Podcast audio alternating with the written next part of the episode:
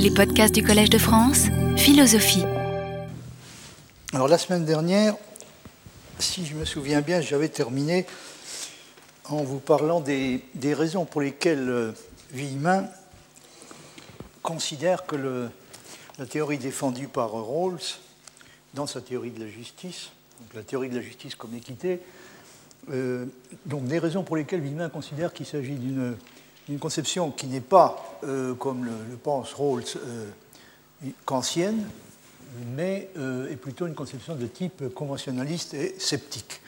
Alors l'argument principal utilisé par Vuillemin est assez bien résumé dans le passage que vous avez sous les yeux. La difficulté donc, tient au fait que chez Rawls, la négociation dans le contrat, puisqu'il s'agit d'une théorie contractualiste, la négociation ne porte pas simplement, comme c'est le cas dans les théories contractualistes classiques, elle ne porte pas simplement sur la question de la forme politique qu'une communauté d'individus libres peut décider de se donner, ou la forme de gouvernement qu'il soit adopté, mais sur l'idée de justice elle-même. C'est l'idée de justice elle-même qui fait l'objet d'une négociation, et ce problème de la détermination de ce que doit être la justice ne peut faire l'objet que d'une convention, ce qui réduit la position à laquelle Rawls aboutit, ce qui réduit cette position nécessairement à une position qui peut être qualifiée de sceptique. Vuillemin dit, quant à elle, les volontés individuelles, donc il s'agit des volontés individuelles telles qu'elles se présentent au moment où elles entrent dans la négociation, les volontés individuelles ainsi dépouillées de leur particularité et réduites à l'état de sujet de décision rationnelle, n'obéissent à aucune idée de justice, la justice ne devant résulter que de leur choix collectif, ignorant de leur futur statut, affranchis des accidents naturels et sociaux, ces individus libres et égaux choisiront le principe de justice propre à maximer leur désir indéterminé des biens primaires auxquels seul obéit leur volonté. La moralité chez Kant supposait une raison pratique solitaire, instituant la loi et la substituant au calcul intéressé qu'éclaire la raison théorique. Ce qui se passe chez Rawls, c'est que d'après Vuillemin, on ne sort pas de cette situation-là, c'est-à-dire d'un calcul d'intérêt qui est orienté et régulé essentiellement, non pas par la raison pratique, au sens kantien de l'expression, mais à nouveau par la raison théorique.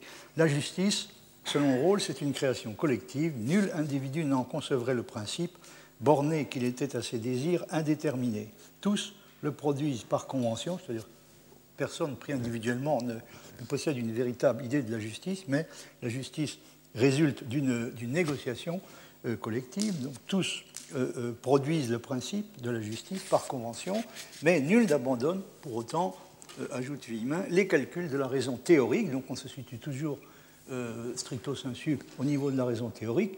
Nul n'abandonne pour autant les calculs de la raison théorique, seule à nous être accessible. Telle est l'interprétation procédurale de l'autonomie kantienne. Fin de citation.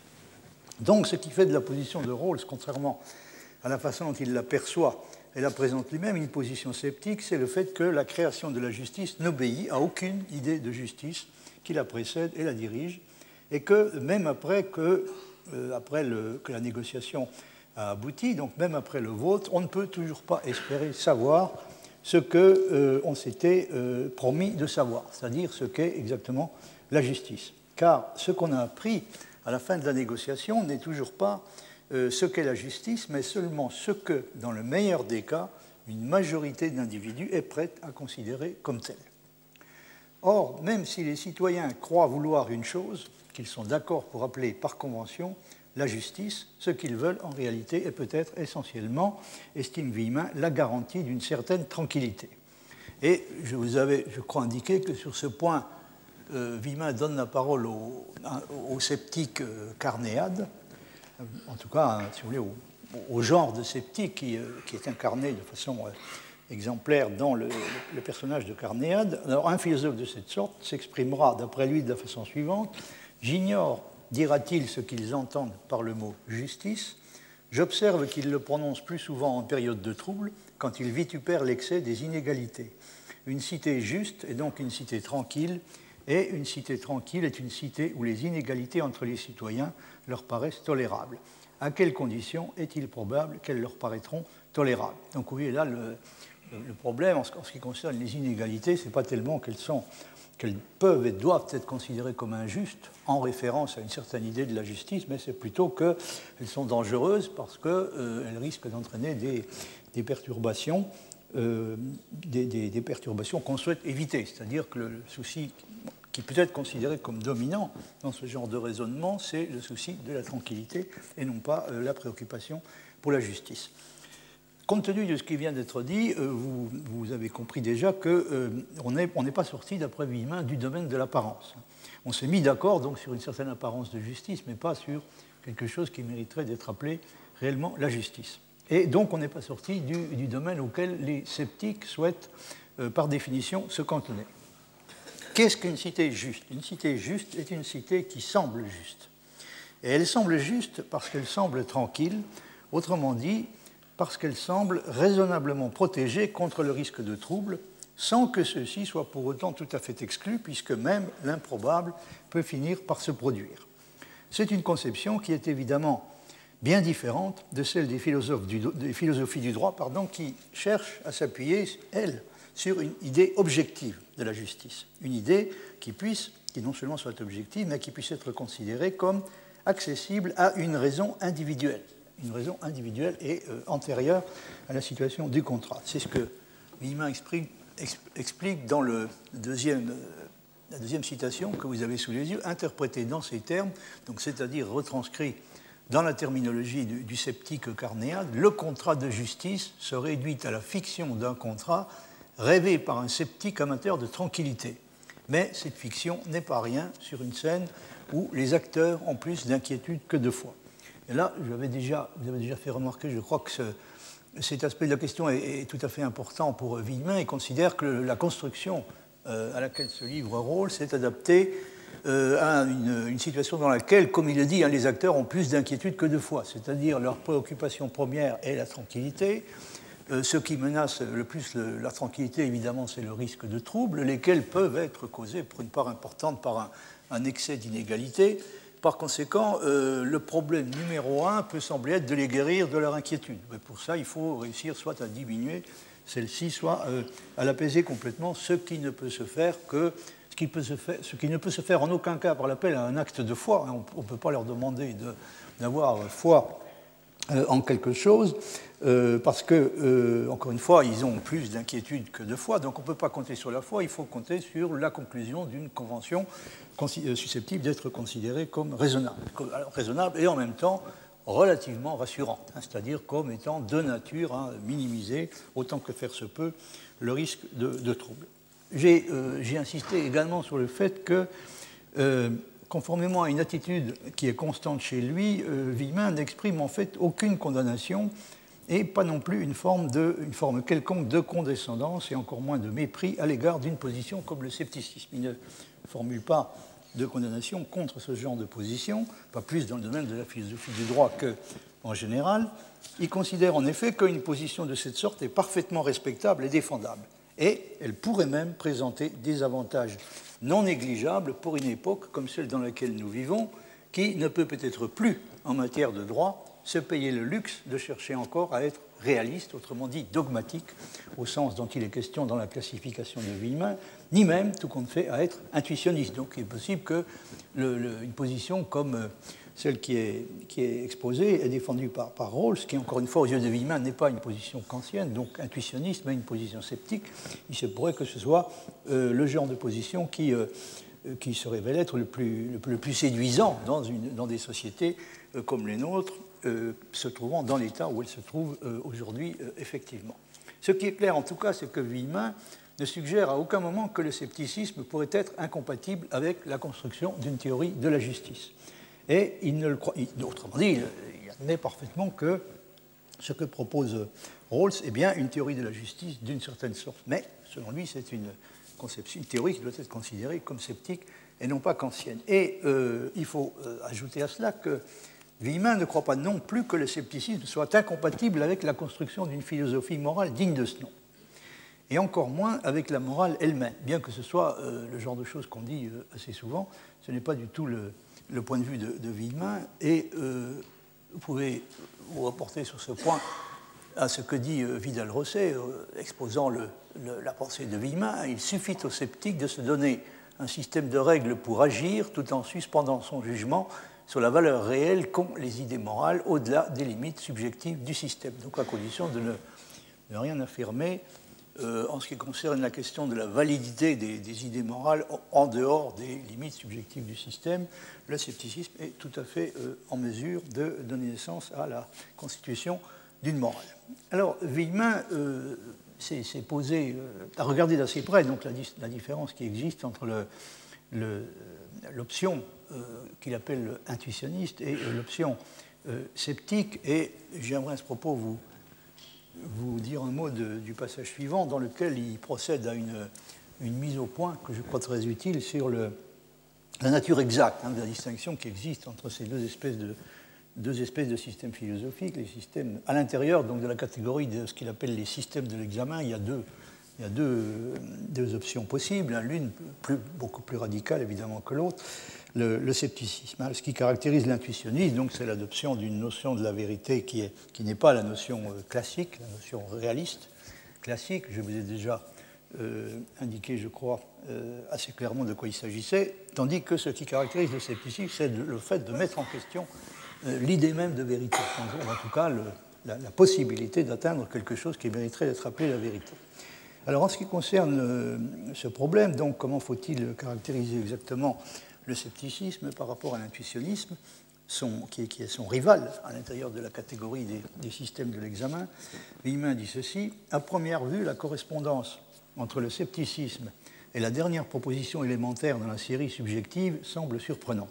Alors, vous vous rappelez peut-être, mais j'aurai l'occasion d'y revenir plus tard, que ce qui caractérise l'intuitionnisme, c'est le fait de choisir dans la classification des propositions élémentaires, c'est le fait de choisir comme forme élémentaire, comme forme de prédication élémentaire, ce que Vuillemin appelle le jugement de méthode.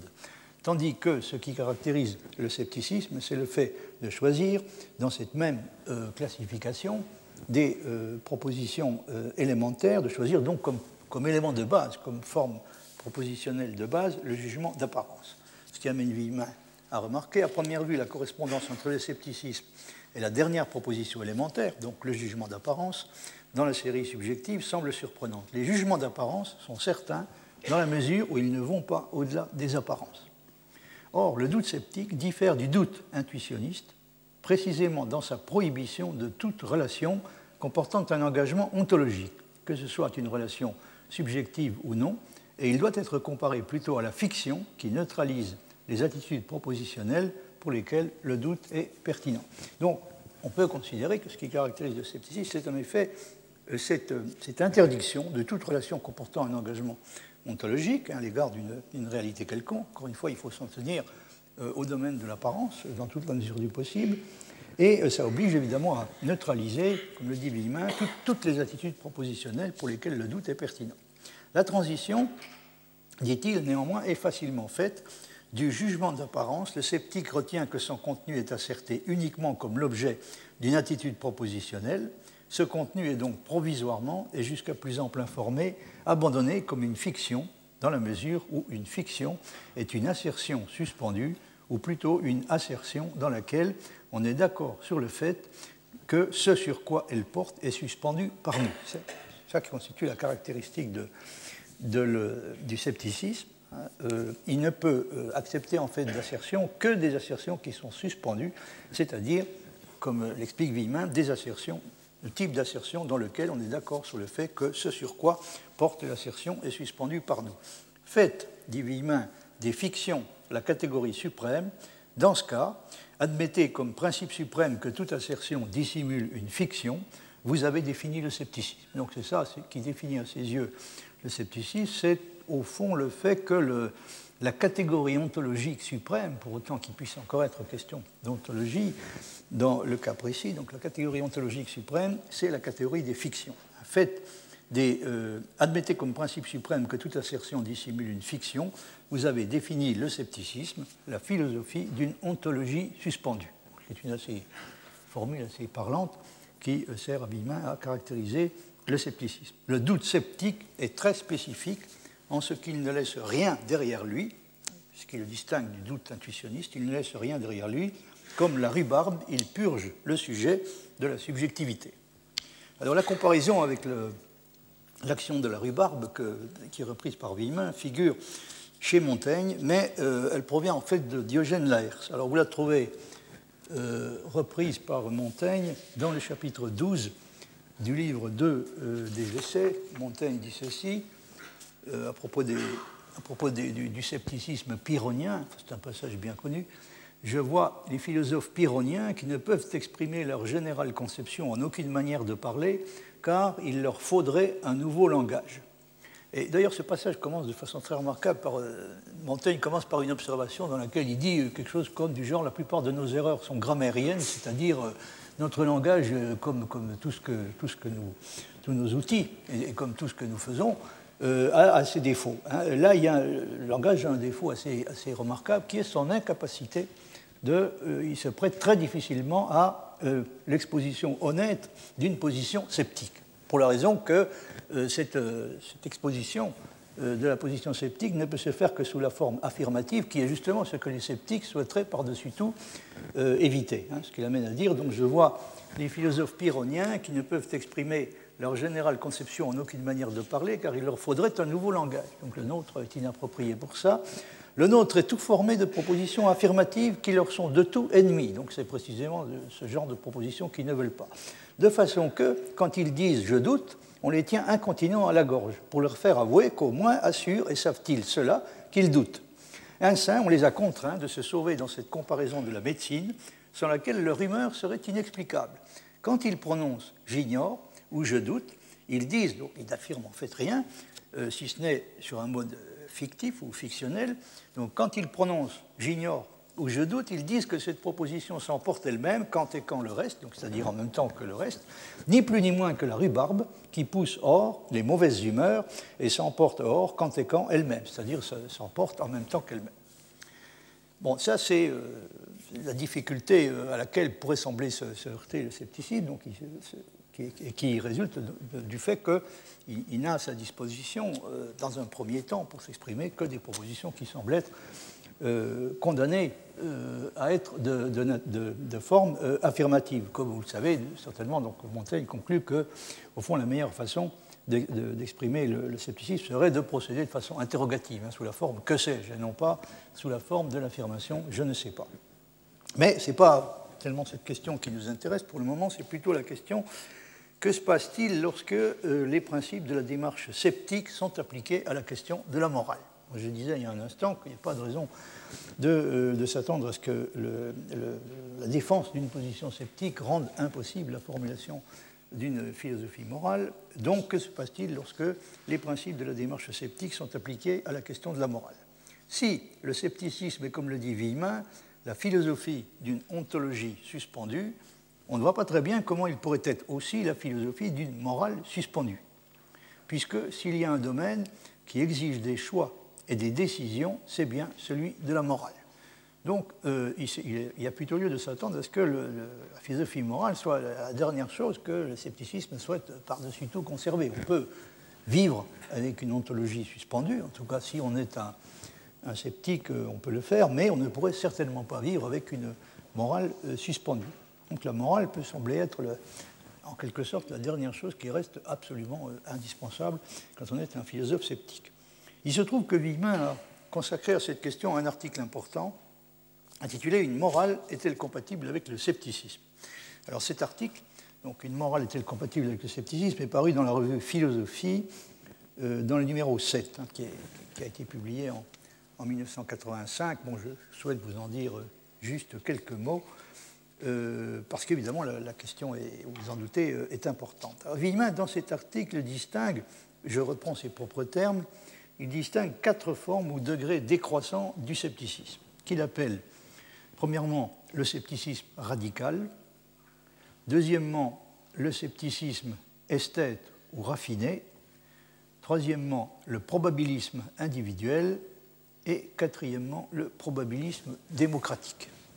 Et il sera utile de vous indiquer dès à présent que c'est la 4e forme de scepticisme, donc le probabilisme démocratique, qui lui semble représenter le plus adéquatement, ou en tout cas de la moins mauvaise façon, la position que, sans s'en rendre compte, Searle défend. Je dis sans s'en rendre compte, puisqu'il croit être en train d'exposer une position qui est de nature kantienne, alors que d'après Vuillemin, il expose et défend une position qui est de type sceptique. Non seulement, en fait, comme je l'ai dit, le scepticisme se révèle compatible avec la morale, mais on pourrait même dire de lui, et je l'ai suggéré également de façon implicite, on pourrait même dire de lui qu'il est avant tout une philosophie morale, puisque son but est de régler notre conduite de façon à ce que nous soyons préservés des troubles que provoque la douleur. Donc c'est ça le but ultime, et il est par conséquent indispensable de ce point de vue de disposer de règles de conduite appropriées. Et le scepticisme peut être, par conséquent, au moins sous ses formes les plus radicales, fatales à la connaissance, mais il ne peut pas se dispenser de fournir une réponse à la question pratique de savoir comment nous devons nous comporter, y compris et surtout s'il est entendu que nous ne savons et nous pouvons savoir à peu près rien. Ça, c'est la chose à laquelle il est impossible de renoncer, c'est-à-dire au moins à la détermination d'une ligne de conduite à adopter, surtout si on doit concéder, si on doit accorder aux sceptiques que la connaissance nous est inaccessible, que nous ne savons à peu près rien ou même rien du tout.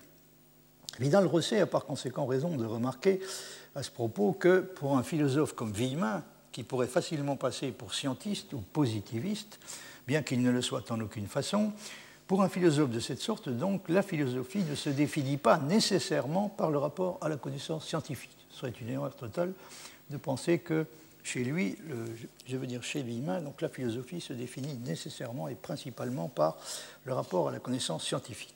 Même quand le scepticisme conteste l'intérêt et la possibilité même de la connaissance scientifique, voire même de la connaissance en général, il peut constituer encore une réponse cohérente et systématique à la question de savoir comment tracer la distinction entre l'apparence et la réalité, et par conséquent, il peut aboutir à la production d'une philosophie authentique. Un mot encore en ce qui concerne les quatre espèces principales de scepticisme que distingue Vuillemin. Alors le scepticisme qu'il appelle radical ou encore sauvage et exacerbé, ce scepticisme-là est celui de Pyrrhon. Il préconise, c'est celui auquel pense Montaigne dans le passage que je vous ai cité. Alors cette forme de scepticisme préconise l'indifférence pour la raison que rien n'est préférable parmi les apparences. Le scepticisme que Vuillemin appelle esthète ou raffiné est le scepticisme d'Aristippe de Cyrène. Vuillemin caractérise de la façon suivante la différence entre ces deux formes de scepticisme, donc le scepticisme radical et le scepticisme esthète. Vous avez le passage sous les yeux. Le scepticisme radical suspendait tout jugement, il égalisait tout, être et valeur. Donc il ne suspend pas seulement sur toute espèce d'ontologie, mais à la limite toute espèce de jugement. Le scepticisme raffiné limite pour l'ontologie, mais sauve les préférences. Donc il maintient ce qui est la caractéristique essentielle du scepticisme, c'est-à-dire le fait de n'accepter en matière d'ontologie qu'une ontologie suspendue, mais il sauve les préférences. Les préférences toutefois n'impliquent pas les préférables instantanées, elles ne prétendent à nulle stabilité. En aucun sens, elle ne constitue un ordre qui permettrait de comparer et de calculer, car l'idée même d'un ordre signifierait qu'on n'a pas trouvé la jouissance et que nous sommes asservis aux passions. Fin de citation. Donc, le scepticisme, qui est appelé esthète ou raffiné, sauve les préférences, mais ne sauve pas les préférables. Le scepticisme de la troisième espèce, après le scepticisme pyrrhonien et celui d'Aristippe, est celui de Carnéade. Il permet le choix d'une conduite qui se détermine en fonction d'un calcul de l'utilité tout en restant individualiste. Donc au dernier stade, la forme de scepticisme la plus modérée accepte donc de dépasser ce stade qui reste complètement individualiste. Alors le scepticisme de Carnéade donc, permet le choix d'une conduite déterminée en fonction d'un calcul de l'utilité, mais reste cantonné dans le domaine strictement individuel.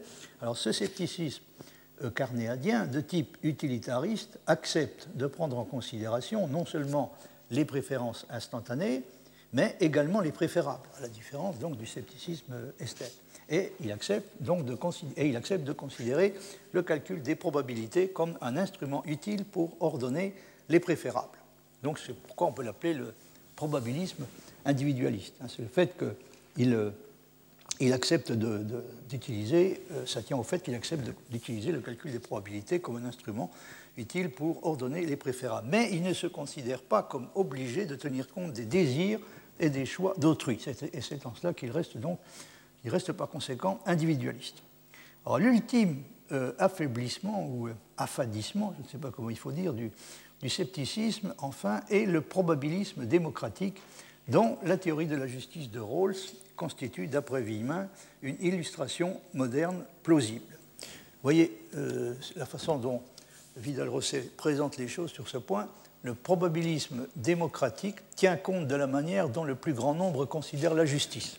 C'est précisément ce dont la théorie de Rawls donne l'exemple, puisque la justice, l'idée, ce que doit être la justice, ou l'idée de justice à laquelle on accepte de se rallier, ce que doit être cette idée de justice, donc fait l'objet d'une négociation sur laquelle, au terme de laquelle on espère aboutir à un accord ralliant qui obtiendra l'approbation du plus grand nombre. Donc c'est à ça que correspond donc ce que Vuillemin appelle le probabilisme démocratique. Le probabilisme démocratique tient compte de la manière dont le plus grand nombre considère la justice, peu importe ce que celle-ci est réellement, et c'est là évidemment toute la différence qu'il y a entre une position sceptique et une position non sceptique. Le propre d'une position sceptique, c'est qu'elle réalise un accord sur ce qui est considéré comme étant la justice, mais n'est pas supposé déterminer ce qu'elle est réellement. Il suffit de simuler un contrat qui puisse donner satisfaction au plus grand nombre afin de préserver la tranquillité sociale.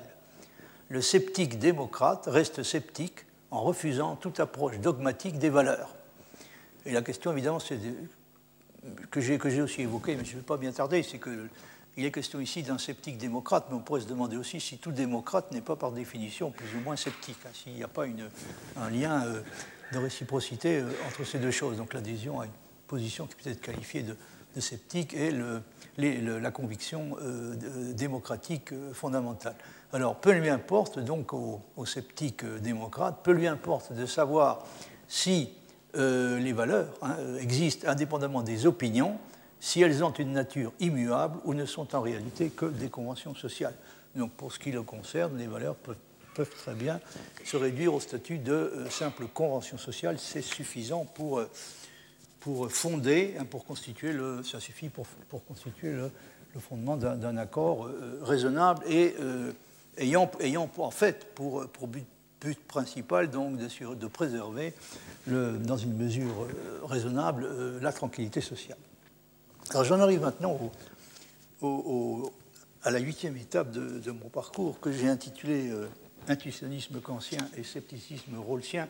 Bon, elle comporte deux parties pour résumer. Donc je voudrais d'abord vous ajouter quelques précisions en ce qui concerne la confrontation développée par Vuillemin entre l'intuitionnisme kantien et le scepticisme rawlsien. Et puis ensuite, je voudrais vous dire quelques mots de la confrontation qu'on trouve également chez Vuillemin entre deux formes de rationalisme, le rationalisme dogmatique et le rationalisme intuitionniste, puisqu'il y a des versions dogmatiques et des versions intuitionnistes du rationalisme.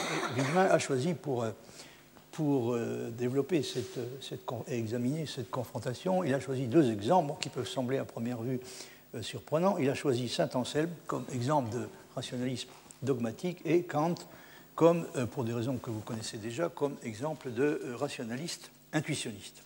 Alors pour commencer, je voudrais ajouter encore quelques précisions à propos de ce que je vous ai dit au sujet de la confrontation triangulaire qui a lieu dans le texte que j'ai commenté entre Vuillemin, Kant et Rawls, puisque c'est bien sûr une confrontation entre Kant et Rawls, mais c'est aussi, vous vous en doutez, implicitement une confrontation entre Vuillemin et les deux auteurs concernés, c'est-à-dire Kant et Rawls. Alors il se trouve que Rawls a publié en 2000 un livre intitulé « Leçons sur l'histoire de la philosophie morale » « Lectures on the History of Moral Philosophy ». Donc, livre paru en 2000 aux presses de l'université Harvard. Et une traduction française de ce texte est parue en 2002 aux éditions de la Découverte. Alors c'est un livre, celui-là, donc Leçons sur l'histoire de la philosophie morale, c'est un livre que Vuillemin n'a probablement pas eu la possibilité de lire, puisqu'il est mort en janvier 2001. Et c'est, me semble-t-il, très dommage, parce que sa réaction aurait été particulièrement intéressante à connaître. Le livre, dont toute la partie 3, qui comporte 10 chapitres, est consacrée à Kant, donne en effet une idée beaucoup plus précise du genre de philosophie morale dont Rawls pense avoir tiré sa théorie de la justice, et également de ce qu'a pu être sa relation à la philosophie morale kantienne et à la philosophie de Kant en général. Donc on peut considérer qu'il donne des précisions tout à fait utiles sur ce qu'a été exactement sa relation à la philosophie de Kant.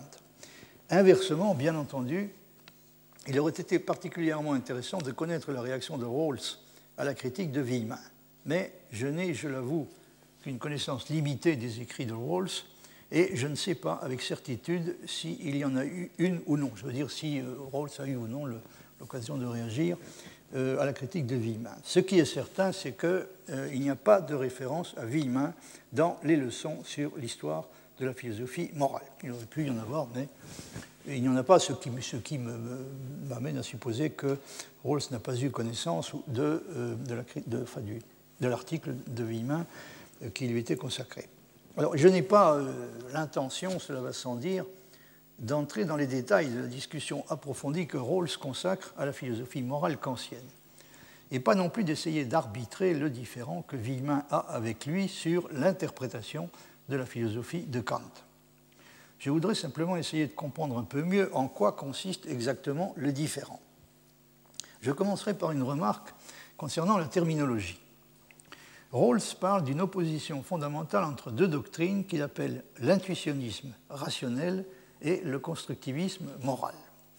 Et une opposition dont il remarque avec justesse qu'elle n'est pas l'opposition entre l'objectivisme et le subjectivisme, puisque toutes les deux reposent sur une conception de l'objectivité et la comprennent simplement de deux façons différentes. Et là, évidemment, les choses risquent de devenir un peu compliquées parce que, comme j'ai déjà eu l'occasion de l'indiquer, ce que Rawls appelle l'intuitionnisme, et plus précisément l'intuitionnisme rationnel, ne correspond pas du tout, évidemment, à ce que Vuillemin appelle l'intuitionnisme. Elle correspond bien davantage au type de position qu'il appelle dogmatique.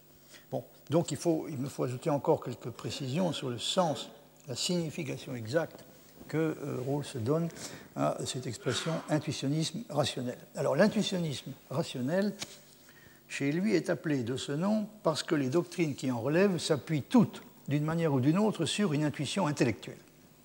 Il s'agit, comme il le précise, donc d'un intuitionnisme rationnel. Donc les doctrines qui entrent dans cette catégorie s'appuient toutes, d'une façon ou d'une autre, sur une intuition intellectuelle par laquelle nous avons une connaissance directe du contenu objectif d'idées comme celle du bien ou de la perfection, alors que Kant, justement, refuse catégoriquement de nous attribuer une intuition de cette sorte et de faire reposer sur elle la loi morale à laquelle nous sommes tenus de nous soumettre. Donc l'intuitionnisme rationnel est une position tout à fait opposée à la position de Kant, c'est-à-dire à l'intuitionnisme moral kantien, et il l'est précisément sur ce point crucial, hein, c'est-à-dire son acceptation dès le départ de l'idée d'une intuition intellectuelle par laquelle nous sommes censés entrer en contact direct avec le contenu objectif d'idées comme celle du bien ou de la perfection, ce qui est effectivement exactement le genre d'idée que récuse Kant. Alors du point de vue terminologique, comme Rawls a choisi d'utiliser le terme d'intuitionnisme pour qualifier les doctrines de cette sorte, c'est-à-dire celle que je viens de mentionner, il ne peut évidemment pas utiliser à nouveau ce terme intuitionnisme pour qualifier la position de Kant, et il choisit donc de parler à son sujet de constructivisme moral. Donc ce qu'il appelle constructivisme moral, dans le cas de Kant, c'est à peu de choses près ce que Vuillemin appelle l'intuitionnisme moral kantien, alors que ce qu'il appelle intuitionnisme rationnel, encore une fois, correspond donc à la position que Vuillemin appelle le réalisme ou le dogmatisme moral. Rawls estime, à tort me semble-t-il, qu'on ne s'est généralement pas assez rendu compte que Kant reprocherait tout aussi fermement son caractère hétéronome à l'intuitionnisme rationnel qu'il le fait dans le cas du naturalisme psychologique de Hume. Vous voyez là-dessus le page 233 de la traduction française du livre de Rawls, Leçons de philosophie morale. Il insiste particulièrement sur ce point, c'est-à-dire le fait que, du point de vue de Kant, qu'il s'agisse du naturalisme psychologique à la Hume ou de l'intuitionnisme rationnel, dans les deux cas, on a affaire à une conception philosophique qui est condamnée avec la même fermeté par Kant à cause de son caractère hétéronome. Autrement dit, il nous fait ce genre de position, ces deux positions nous font retomber fatalement dans l'hétéronomie. Alors il me semble qu'en réalité tous les bons commentateurs de la doctrine kantienne ont souligné ce point comme il doit l'être. Alors les adversaires de Kant sur ce point sont des philosophes divers, en particulier des philosophes comme Leibniz et Clarke, qui défendent une position dogmatique que Kant accuse de conduire fatalement à la négation du principe d'autonomie, pour une raison qui peut être exprimée de la façon suivante. Je cite, dans le constructivisme, c'est Rawls qui parle, dans le constructivisme moral de Kant, l'hétéronomie commence dès que les premiers principes sont fondés sur des relations entre les objets dont la nature est affectée ou déterminée par autre chose que notre conception de nous-mêmes en tant que personnes raisonnables et rationnelles, possédant les facultés de la raison pratique et par celle du rôle public des principes moraux dans un possible royaume des fins. Pour Kant, l'idée d'autonomie exige l'absence d'un ordre moral préalable à ou indépendant de ces conceptions, lesquelles déterminent la forme de la procédure qui spécifie le contenu des devoirs de justice et des devoirs de vertu. Il y a hétéronomie non seulement quand ces premiers principes sont déterminés par notre constitution psychologique spécifique, en tant qu'elle nous distingue des autres personnes rationnelles, comme chez Hume, mais aussi quand ils sont déterminés par une hiérarchie de valeurs morales saisie par l'intuition rationnelle, comme l'adéquation des choses chez Clarke ou la hiérarchie des perfections chez Leibniz. Fin de citation. Nous avons là, comme vous pouvez le remarquer, somme toute un assez bon résumé de ce qui fait du système kantien en matière pratique un système intuitionniste au sens que Vuillemin donne pour sa part au mot dans sa classification. Donc, il y a une position tout à fait claire entre ce que Rawls appelle l'intuitionnisme rationnel, qui postule la préexistence d'une hiérarchie de valeurs morales que nous sommes capables d'appréhender par l'intuition rationnelle. Il y a donc une opposition tout à fait nette entre ce type de conception, donc l'intuitionnisme rationnel, et l'intuitionnisme kantien qui récuse dès le départ et tout à fait catégoriquement cette possibilité et la met sur le même plan que le naturalisme psychologique humeien, en ce sens que l'une et l'autre de ces deux positions nous font retomber fatalement, portent atteinte fatalement à l'exigence d'autonomie et nous font même retomber directement dans l'hétéronomie. On peut dire, en un certain sens, que l'intuitionnisme rationnel et le constructivisme moral reposent tous les deux sur une conception procédurale de la raison pratique, puisque la détermination de l'action bonne résulte pour l'un et l'autre de l'utilisation d'une procédure correcte.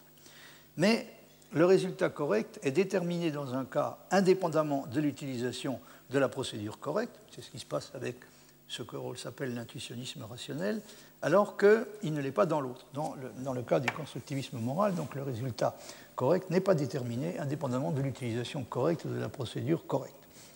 Vous voyez le passage suivant, toujours de Rawls, le constructivisme et l'intuitionnisme, donc il s'agit une fois encore de l'intuitionnisme rationnel. Le constructivisme et l'intuitionnisme rationnel reposent tous deux nécessairement sur une réflexion appropriée, sans quoi le constructivisme ne pourrait pas tester la formulation de la procédure correcte, ce qui le différencie de l'intuitionnisme et de l'ordre de l'explication, à savoir la notion de correction n'est pas expliquée de la même manière dans les deux cas, à savoir le fait d'affirmer qu'un jugement est correct parce qu'il découle d'une procédure qui nous donne généralement le résultat correct, celui-ci étant déterminé de façon indépendante, alors que, ça c'est ce que disent les partisans de l'intuitionnisme rationnel, donc nous disposons d'une procédure qui nous donne généralement le résultat correct, mais ce n'est pas la correction de la procédure qui détermine la correction du résultat. La correction du résultat est déterminée de façon indépendante de l'existence de la procédure et de son application. Tandis que Le constructivisme affirme qu'un jugement est correct parce qu'il découle de nos conclusions après mûre réflexion sur ce qui fait que la procédure de la raison pratique est correcte, qu'elle est correctement mise en œuvre et qu'elle a recours exclusivement à des prémices vraies. Fin de citation. Nous retrouvons ici, à peu de choses près, encore une fois, ce qui constitue, aux yeux de Vuillemin, la caractéristique de l'intuitionnisme, à savoir, donc, dans le cas de ce que Rawls appelle pour sa part le constructivisme moral, nous retrouvons à peu de choses près la caractéristique principale de ce que Vuillemin appelle l'intuitionnisme, à savoir le choix d'une notion de vérité ou de correction qui est constituée par la conformité aux règles de la méthode. Alors je vais passer sur les détails de la caractérisation de la procédure en quatre étapes que Rawls appelle la procédure Essais, en référence à l'impératif catégorique. Donc il expose une procédure en quatre étapes appelée la procédure Essais, qui est, selon lui, la procédure à laquelle nous devons recourir pour déterminer la correction d'un jugement ou d'un principe moral. Et en ce qui concerne donc l'opposition entre l'intuitionnisme rationnel et le constructivisme moral sur cette question, hein, c'est-à-dire comment arriver à un jugement ou un principe moral correct, il décrit la situation de la manière suivante. Dans l'intuitionnisme rationnel, un jugement ou un principe moral correct tient sa validité d'une hiérarchie préalable et indépendante de valeurs morales. Cette hiérarchie est antérieure aux critères du raisonnable et du rationnel, ainsi qu'à toute conception adéquate des personnes en tant qu'êtres autonomes et responsables et membres libres et égaux d'une communauté morale. De fait, c'est cet ordre moral préalable qui détermine les critères du raisonnable et du rationnel. C'est ça le point important. Il y a un ordre moral préalable qui détermine les critères du raisonnable et du rationnel, ainsi que la façon dont il convient de concevoir l'autonomie et la responsabilité. En revanche, dans la doctrine de Kant, telle que nous l'avons interprétée, un jugement moral est correct s'il est conforme à tous les critères pertinents du raisonnable et du rationnel, dont la force d'ensemble s'exprime par la manière dont ils se combinent à travers la procédure IC.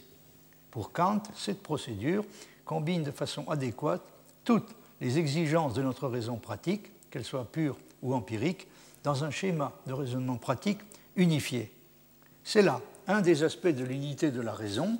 La forme de cette procédure est a priori, elle s'enracine dans notre raison pratique et par conséquent, elle est pour nous pratiquement nécessaire. Dès lors, un jugement reposant sur ces principes et ces préceptes sera reconnu comme correct par toute personne pleinement raisonnable et informée. C'est le fait qu'il repose sur ces principes et ces préceptes qui fait de lui un jugement correct et qui fait en outre de lui, de toutes les personnes qui sont capables d'appliquer la procédure, qui fait de lui donc un jugement susceptible d'être reconnu comme correct par elle. C'est ce que Kant veut dire quand il affirme que ce type de jugement est universellement communicable. Et là, le problème, comme j'ai eu l'occasion de l'indiquer antérieurement, est que Kant affirme que ce type de jugement est universellement communicable, mais selon une tendance qui est générale dans l'intuitionnisme, omet de s'interroger sérieusement sur les conditions de possibilité de cette communicabilité pratique du jugement correct. Bon, je ne m'attarde pas sur cet aspect. Ce qui nous intéresse en priorité est évidemment la façon dont on passe de l'exposé des principes de la philosophie morale à la théorie du contrat de justice, hein, selon Rawls.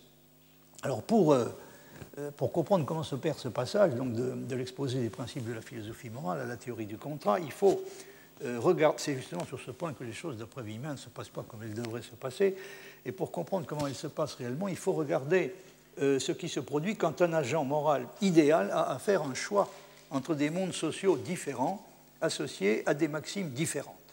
Par exemple, la maxime d'indifférence d'un côté et la maxime d'intérêt, ce qu'on peut appeler la maxime d'intérêt commun, de l'autre. Donc nous nous trouvons en face d'un agent moral idéal qui doit faire un choix entre deux sortes de mondes sociaux associés à deux espèces de maximes morales différentes, et même opposées, donc la maxime d'indifférence d'un côté et de l'autre la maxime d'intérêt commun. Il ne peut, selon Kant, s'il a à choisir entre le monde social ajusté, associé avec le principe d'indifférence, et celui qui est associé avec le précepte d'assistance mutuelle, il ne peut que choisir le deuxième, parce que celui-ci est le seul à garantir la satisfaction de ce que Kant appelle nos besoins humains véritables, satisfaction à laquelle un être rationnel et prudent ne peut pas ne pas donner la priorité. C'est du moins de cette façon que Rawls interprète la position kantienne, c'est-à-dire pour de bonnes et excellentes raisons, un agent moral placé dans les conditions indiquées choisira entre les deux mondes sociaux ajustés, comme les appelle Rawls, c'est-à-dire ajustés à deux maximes différentes et opposées, il choisira le monde social ajusté qui correspond à la maxime de l'intérêt commun. Rawls estime que Kant part vraisemblablement de l'hypothèse que notre décision au niveau de l'étape 4 de sa procédure, la procédure Essais, donc notre décision est soumise à deux espèces de limitations en ce qui concerne l'information dont nous sommes censés disposer. Alors cette étape 4 de la procédure est celle qui correspond à l'essai d'imaginer ce que pourrait être le nouvel ordre de la nature qui résulterait de l'adjonction d'une nouvelle loi aux lois de la nature existantes, à savoir l'adjonction de la loi de la nature hypothétique qui deviendrait réelle si notre maxime était transformée en une loi universelle de la nature. Et ce que Rawls appelle un monde social ajusté n'est rien d'autre que le nouvel ordre de la nature qui est ainsi obtenu, dont on supposera qu'il a atteint un état d'équilibre dont nous pouvons identifier les caractéristiques pertinentes. Les deux limitations dont il faut tenir compte ici sont les suivantes. Premièrement, nous ignorons les caractéristiques, donc il s'agit encore une fois de choisir entre différentes espèces de mondes sociaux ajustés, comprenez, ajustés à des maximes différentes et probablement même opposées. Donc dans cette situation, quand nous avons effectué ce choix, nous ignorons les caractéristiques plus spécifiques des personnes, y compris nous-mêmes, ainsi que le contenu spécifique de leurs fins et de leurs désirs, y compris celui des nôtres. Rawls estime que l'on peut sur ce point s'appuyer sur la façon dont Kant caractérise le règne des fins. Donc il se réfère à un passage qui est tiré des Fondements de la métaphysique des mœurs, que vous avez sur l'écran, et qui est cité par Rawls donc, dans son livre. Par règne, c'est Kant qui parle, par règne, écrit-il, Kant, j'entends la liaison systématique de divers êtres raisonnables par des lois communes. Or, dans la mesure où des lois déterminent les fins en fonction de leur validité universelle, si l'on fait abstraction de ce qui vient différencier personnellement les êtres raisonnables, en même temps que tout le contenu de leurs fins privées, on parviendra à concevoir un ensemble organisé de façon systématique réunissant toutes les fins, aussi bien celles des êtres raisonnables comme fins en soi que les fins propres que chacun peut se proposer, c'est-à-dire un règne des fins tel qu'il est possible d'après les principes ci-dessus. Donc ça, c'est la première limitation qui s'impose dans la situation à laquelle nous nous intéressons. Et la deuxième est la suivante. Quand nous nous demandons si nous pouvons ou non vouloir le monde social ajusté à notre maxime, nous devons raisonner comme si nous ne connaissions pas la position que nous sommes susceptibles d'occuper dans le monde en question. Et là, Rawls estime possible de trouver chez Kant une anticipation assez directe donc de l'idée que la négociation sur le genre de monde social sur l'adoption duquel il conviendrait de se mettre d'accord, la discussion doit se produire derrière ce qu'il appelle le voile d'ignorance. Et donc j'avais déjà indiqué, je crois qu'il avait trouvé une anticipation de ça chez Kant. Il pense en effet que Kant nous incite fortement à considérer les choses de la manière qui vient d'être indiquée, en particulier dans l'analyse qu'il fait, donc Kant fait de la typique du jugement moral, donc dans la critique de la raison pratique. Vous voyez, par exemple, le passage suivant. Demande-toi toi-même si, en considérant l'action que tu as en vue, comme devant t'arriver d'après une loi de la nature dont tu serais toi-même une partie, tu pourrais encore la regarder comme possible pour ta volonté. Et de fait, c'est d'après cette règle que chacun juge si les actions sont moralement bonnes ou mauvaises. Ainsi, l'on dira, comment, si chacun voyait avec une parfaite indifférence les mots d'autrui, et si tu faisais partie d'un tel ordre de choses, y serais-tu avec l'assentiment de ta volonté. Donc, supposons que la maxime de l'égoïsme soit érigée en loi universelle de la nature, considérons un instant le genre de nature que ça donnerait à la réalisation de laquelle cela aboutirait, tenant compte du fait que nous serions contraints de nous considérer comme une partie de cette nature, eh bien, la question c'est, accepterons-nous d'en être une partie avec l'assentiment de notre volonté? Là, la réponse semble évidemment devoir être, de toute évidence, négative. Alors, ce qui autorise à supposer qu'il y a une limite au savoir dont nous pouvons disposer sur la position que nous occuperions dans le monde social ajusté, et, selon Rawls, le fait que nous y serions comme une partie, entre guillemets, du système de la nature, à quoi s'ajoute la suggestion qui nous est faite de nous demander si nous pourrions y être avec l'assentiment de notre volonté, c'est-à-dire en vertu d'une libre décision. La réponse à cette question dépendrait certainement de ce que nous savons sur la place que nous occuperions dans ce monde.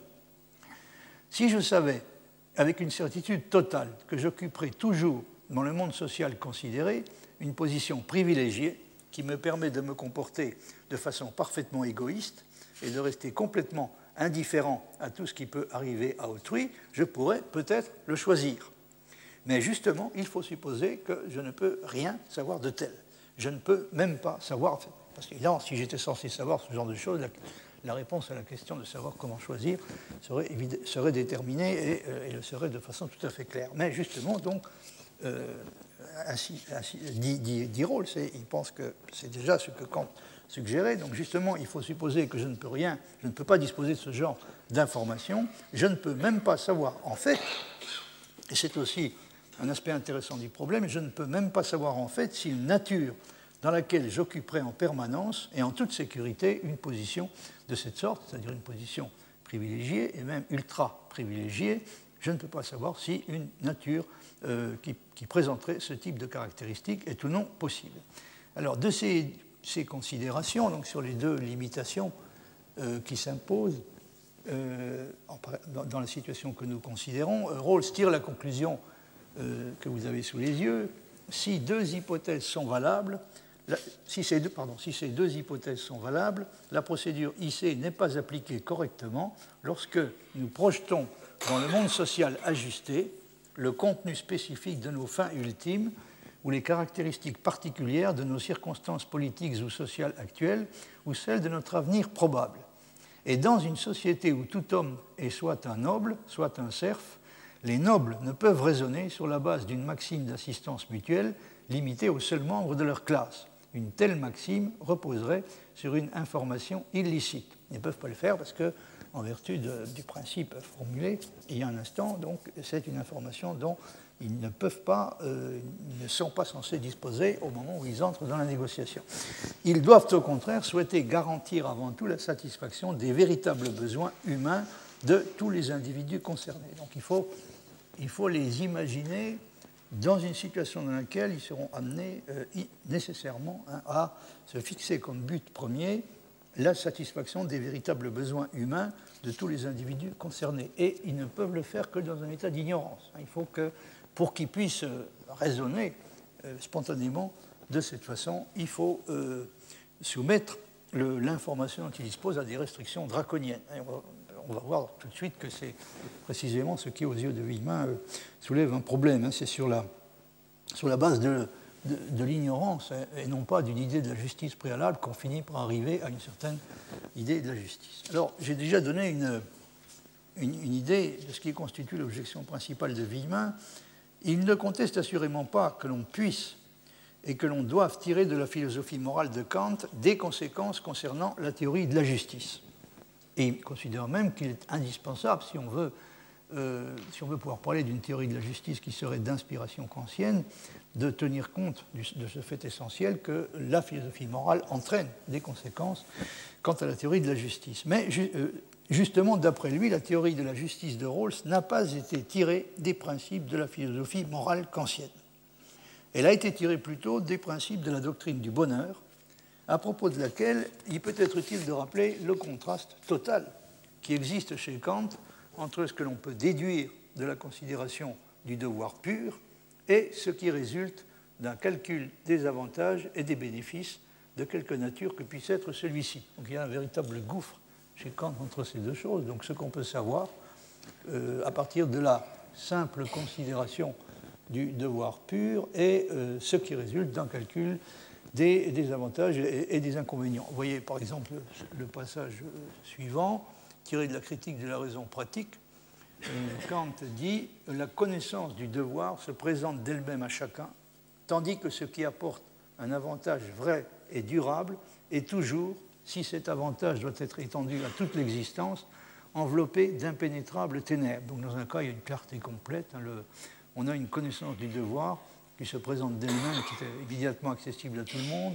tandis que quand il s'agit de déterminer à quelles conditions on peut espérer obtenir ce qui est qualifié ici d'un avantage vrai et durable. Là, évidemment, c'est l'opacité complète.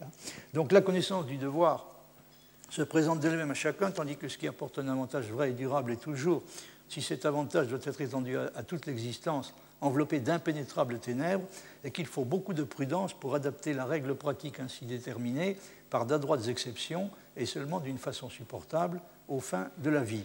Mais la loi morale commande à chacun l'obéissance la plus ponctuelle. Juger ce qu'il y a à faire d'après cette loi ne doit donc pas être d'une difficulté telle que l'entendement le plus ordinaire et le moins exercé ne sache s'en tirer à merveille, même sans aucune expérience du monde. Donc la connaissance et l'application de la loi morale doit rester quelque chose de tout à fait simple, tandis que le calcul des avantages, qui encore une fois... relève de la raison théorique, hein, stricto sensu, et non pas véritablement de la raison pratique, peut être une chose extraordinairement compliquée. Or, la théorie de la justice de Rawls, souvenez-vous-en, se situe entièrement pour Vuillemin dans la perspective d'un calcul de l'avantage vrai et durable, susceptible d'être étendu autant que possible à toute l'existence, avec bien entendu toutes les incertitudes et les approximations que comporte, aux yeux de Kant, un calcul de cette sorte. Et la référence aux ce qui est appelé les besoins humains véritables, dont il s'agit d'assurer la satisfaction pour le plus grand nombre, cette référence ne constitue ici en réalité qu'un simple déguisement destiné à masquer ce dont il s'agit véritablement. Le passage suivant de l'article de Vuillemin résume assez bien la situation de Rawls par rapport à Kant, telle qu'elle doit, selon lui, être comprise. Vuillemin dit « Éliminer l'égoïsme parmi les options du contrat, c'est accepter la réduction kantienne de la nature à l'égoïsme et à l'injustice. L'accord constaté ne se prolonge pas. Selon Kant, on échappe à l'égoïsme qu'en convertissant la maxime de l'action en une maxime universelle par la forme de la loi. Le formalisme pour Rawls est une trivialité et la raison ne saurait avoir un usage pratique spécifique irréductible au calcul intéressé. » Encore une fois, il n'est pas tout à fait certain, du point de vue de Vuillemin, que si on adopte une perspective comme celle de Rawls, on soit véritablement sorti à un moment quelconque du domaine de la raison théorique pour, pour en arriver réellement à la raison pratique dans ce qu'elle comporte de spécifique et d'irréductible. Donc, le formalisme moral, dit Vuillemin, pour Rawls, c'est une trivialité. La raison ne saurait avoir un usage pratique spécifique, irréductible au calcul intéressé. On ne demande donc pas aux parties contractantes de réformer leurs intentions. On se contente d'amputer la connaissance qu'elles ont de leurs intérêts. Donc, si vous voulez, on leur impute une forme d'ignorance suffisamment complète pour éviter les conséquences non souhaitées. On se contente d'amputer la connaissance qu'elles ont de leurs intérêts et par la position originelle d'épurer l'égoïsme en le rendant indéterminé. Un processus d'abstraction tient lieu du formalisme et l'ignorance remplace l'autonomie. Je vous indiquais il y a un instant qu'effectivement, c'est le rôle que Rawls fait jouer précisément à l'ignorance hein, et au voile d'ignorance qui est problématique. Donc, les volontés individuelles, dit-il, agissent toujours par intérêt, continuent à agir par intérêt, mais cet intérêt s'est métamorphosé dans le désir général des biens primaires. Les seules conditions générales de l'action rationnelle à être maintenues sont précisément celles qui permettent de donner un sens au mot bien, rareté modérée et rareté modérée et prétention en compétition. Fin de citation. On peut avoir le sentiment, surtout après avoir lu les leçons sur l'histoire de la philosophie morale, que Vuillemin ne rend pas tout à fait justice à Rawls quand il l'accuse de réduire le formalisme moral kantien à une trivialité. Ce n'est sûrement pas exactement ce qu'il fait. Mais il n'en reste pas moins que Vuillemin n'a probablement pas tort de soutenir que les conséquences bien réelles que la morale a pour la théorie du droit chez Kant font aller la théorie kantienne du droit plutôt du côté de la théorie de l'habilitation de Nozick que de celui de la théorie de la justice de Rawls. C'est un point sur lequel je voudrais ajouter quelques mots. Donc ça peut sembler à première vue tout à fait surprenant et même paradoxal d'affirmer cela, à savoir que la façon, les conséquences qui résultent de la philosophie morale pour la théorie du droit chez Kant font aller la conception kantienne du droit plutôt du côté de Nozick que du côté de Rawls. Vuillemin insiste en particulier sur le fait que la théorie de la justice distributive chez Kant ne se propose nullement de redistribuer les richesses et que le premier des postulats juridiques de la théorie du droit kantienne donne force à la formule « beati possidentes », bienheureux les possédants. Faute d'avoir le temps de discuter sérieusement la question, je vais me contenter de citer sur ce point ce que dit Nozick lui-même dans la préface de son livre, donc Anarchie, État et Utopie. Nozick dit ceci: « Nos conclusions concernant l'État sont qu'un État minimal, limité aux fonctions restreintes de la protection contre la force, le vol, la fraude, de la consolidation des contrats, et ainsi de suite, est justifié. Qu'un État ayant une extension plus grande, quel qu'il soit, violera les droits des personnes de ne pas être forcé de faire certaines choses et est injustifié, et que l'État minimal est attrayant aussi bien que juste.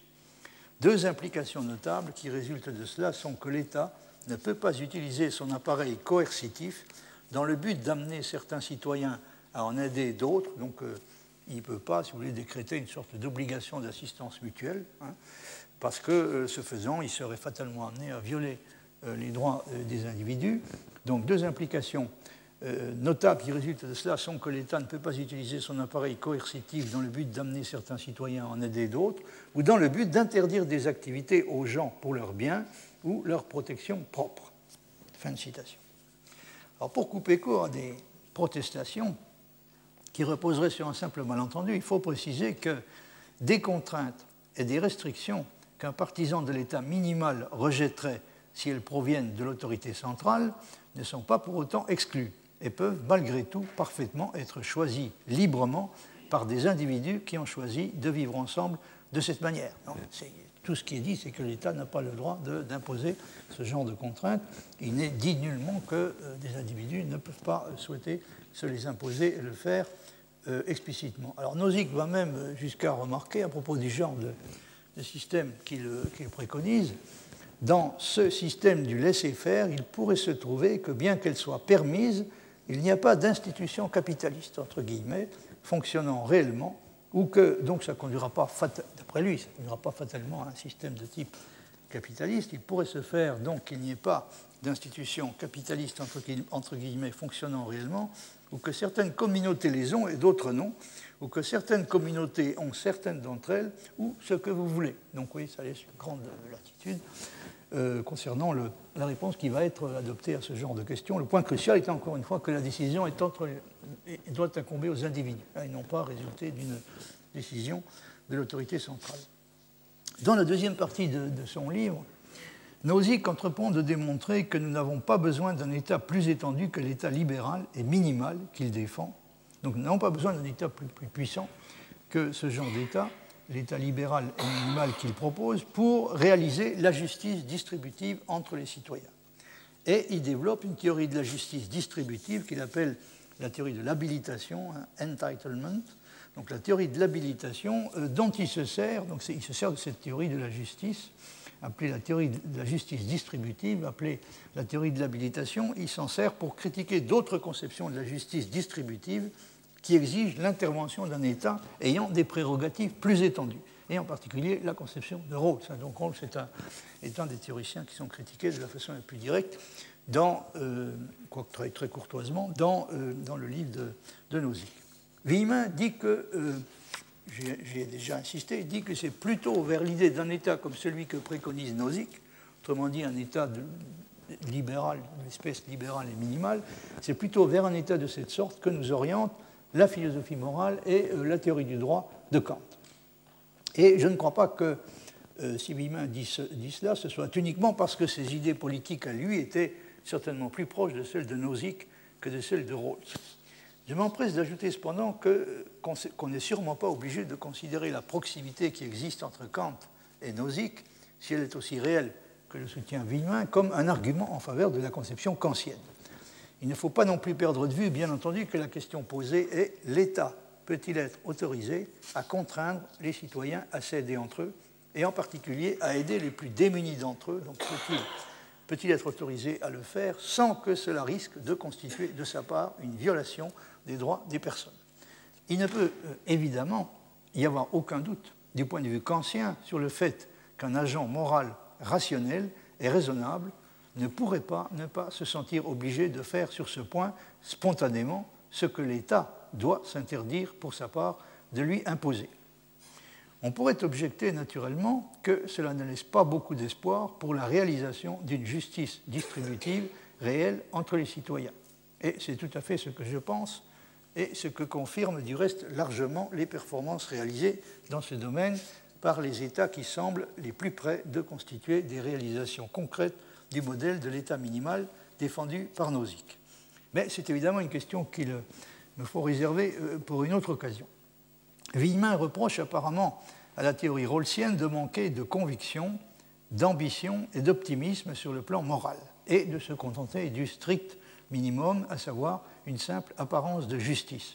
Mais on peut avoir envie d'objecter que ce n'est pas une simple apparence d'injustice, mais une injustice bien réelle et criante que la théorie rivale est susceptible de tolérer et d'encourager. Mais encore une fois, je ne veux pas m'étendre sur cette question, ça pourrait nous entraîner trop loin. Je voudrais maintenant vous dire quelques mots.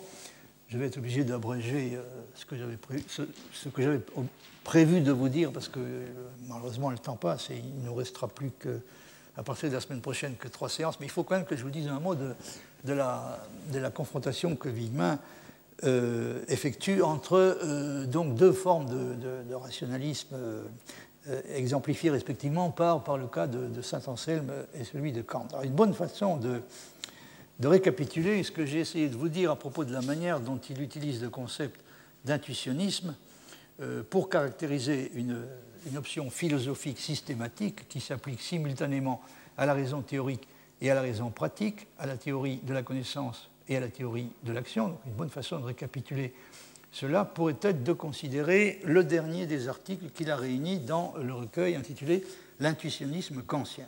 Il s'agit d'un article qui s'intitule « Justice anselmienne et bonne volonté kantienne, essais de comparaison ».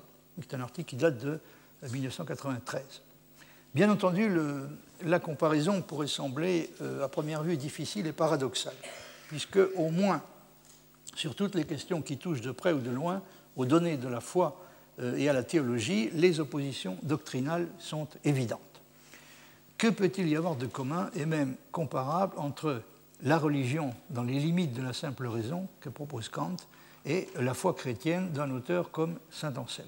Alors Vuillemin est bien entendu tout à fait conscient de cela. Il dit ceci: « Anselme parle d'une foi d'église bien différente de la foi rationnelle et des postulats de la raison pratique, seul admis par Kant.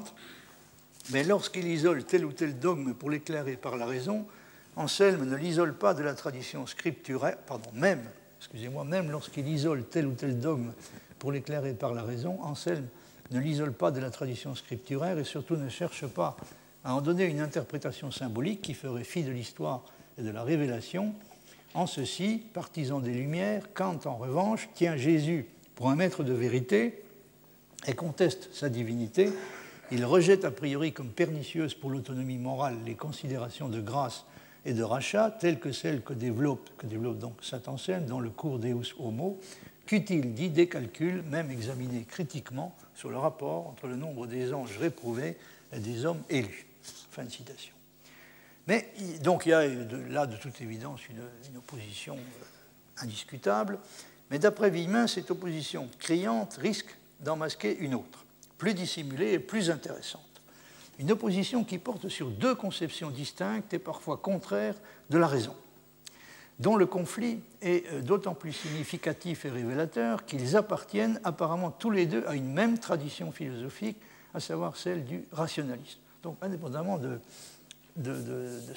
cette divergence effectivement radicale sur l'attitude à adopter à l'égard de la révélation, il y a donc un choix différent qui est fait entre deux formes de rationalisme que Vuillemin appelle donc d'un côté le rationalisme dogmatique et de l'autre le rationalisme intuitionniste.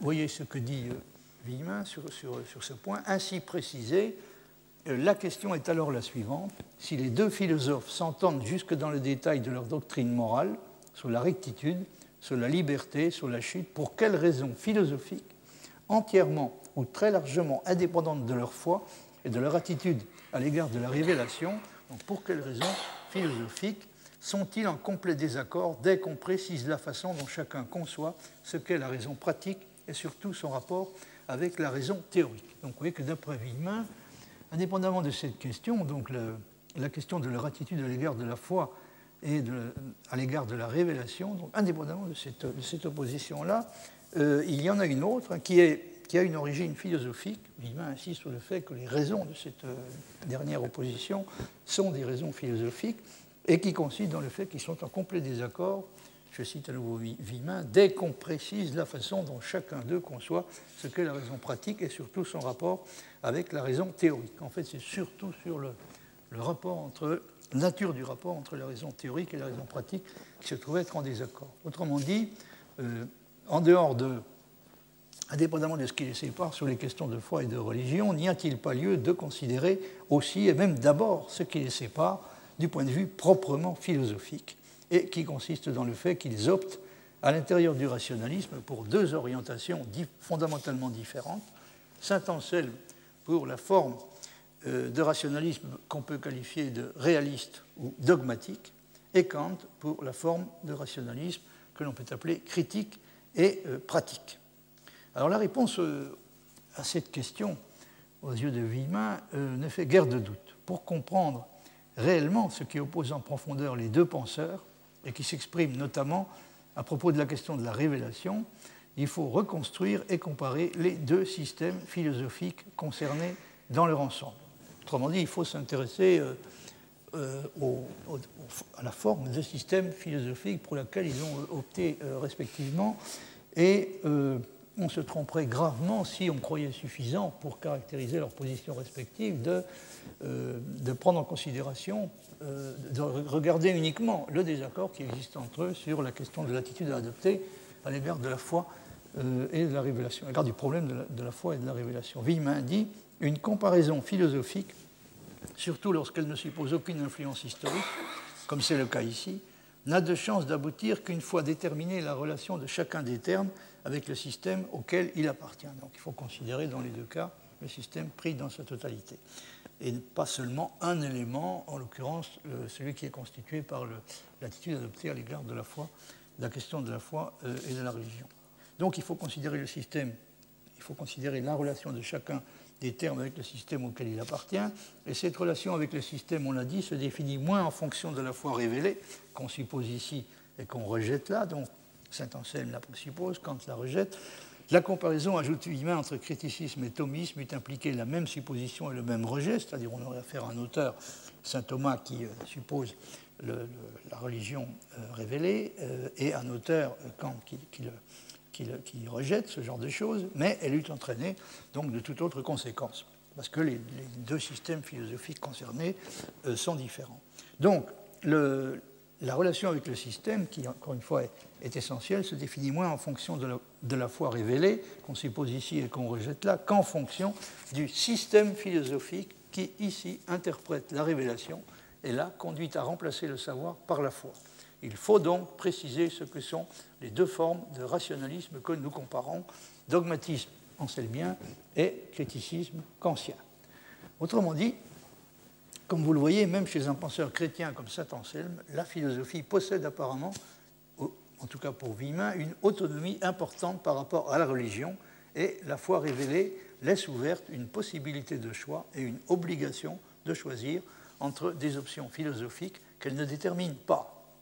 c'est, comme on le voit, le système philosophique choisi qui, d'après Vuillemin, fait que, dans un cas, la révélation est interprétée et éclairée par la raison, et dans l'autre, le savoir est invité à faire place à la foi, comprenez, la foi rationnelle.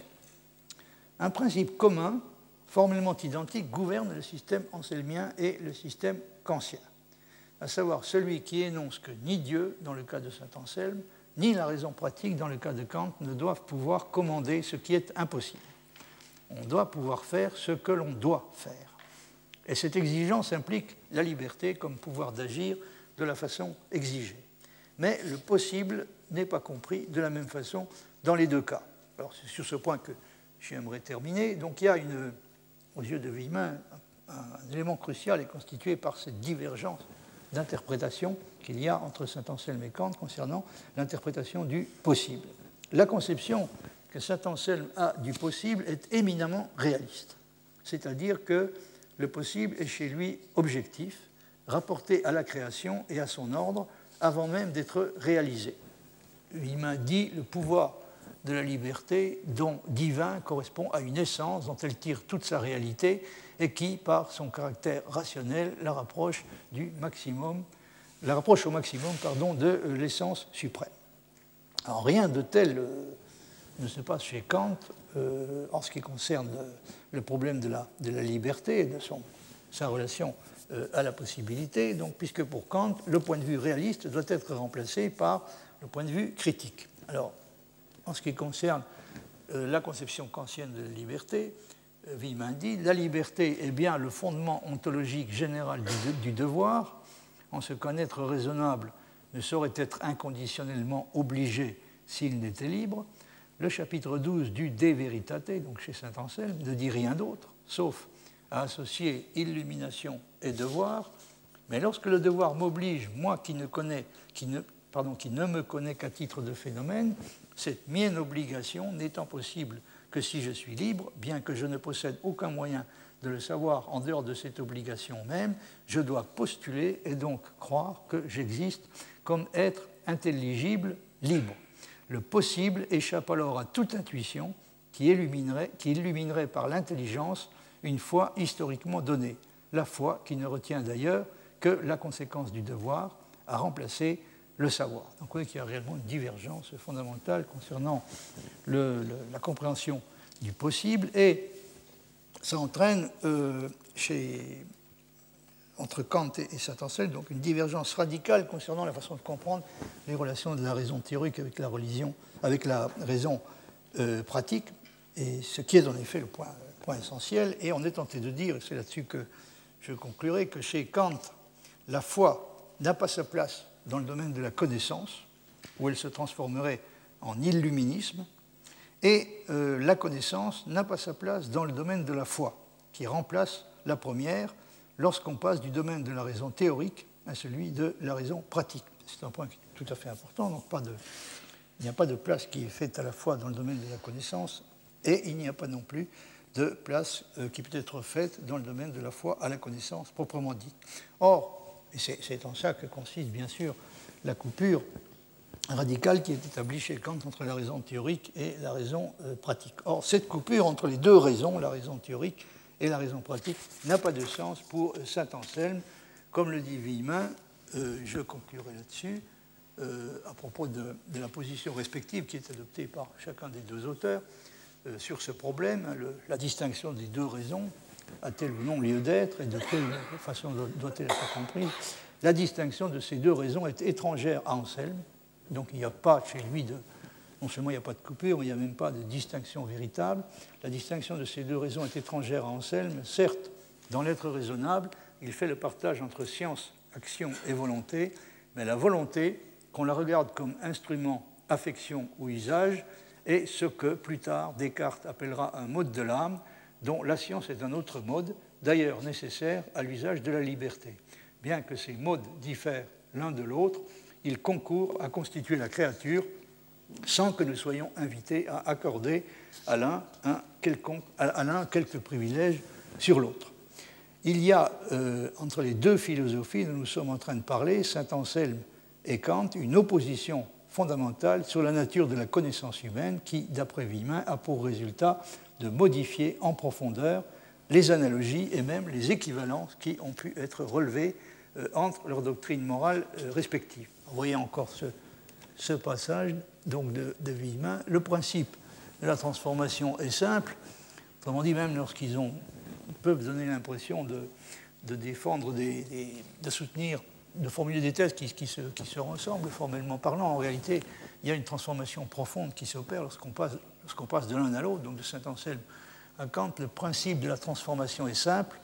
Chez Anselme, science, volonté et action restent des modes également transparents de la créature raisonnable, tandis que chez Kant, la volonté identifiée à la raison pratique produit certes dans le monde extérieur des actions que nous pouvons connaître à titre de phénomène, mais reste elle-même inaccessible à notre connaissance. Donc il y a une opacité de la volonté qui n'existe pas chez Saint Anselme. La cause intentionnelle de l'action relève du monde intelligible, l'action seule appartenant au monde sensible ou phénoménal. Il faudra sans doute que je vous donne quelques explications supplémentaires sur ce passage qui est particulièrement condensé et peut-être un peu énigmatique. En tout cas, pour aujourd'hui, je vais m'arrêter là en vous remerciant de votre attention. Retrouvez tous les podcasts du Collège de France sur www.college-de-france.fr.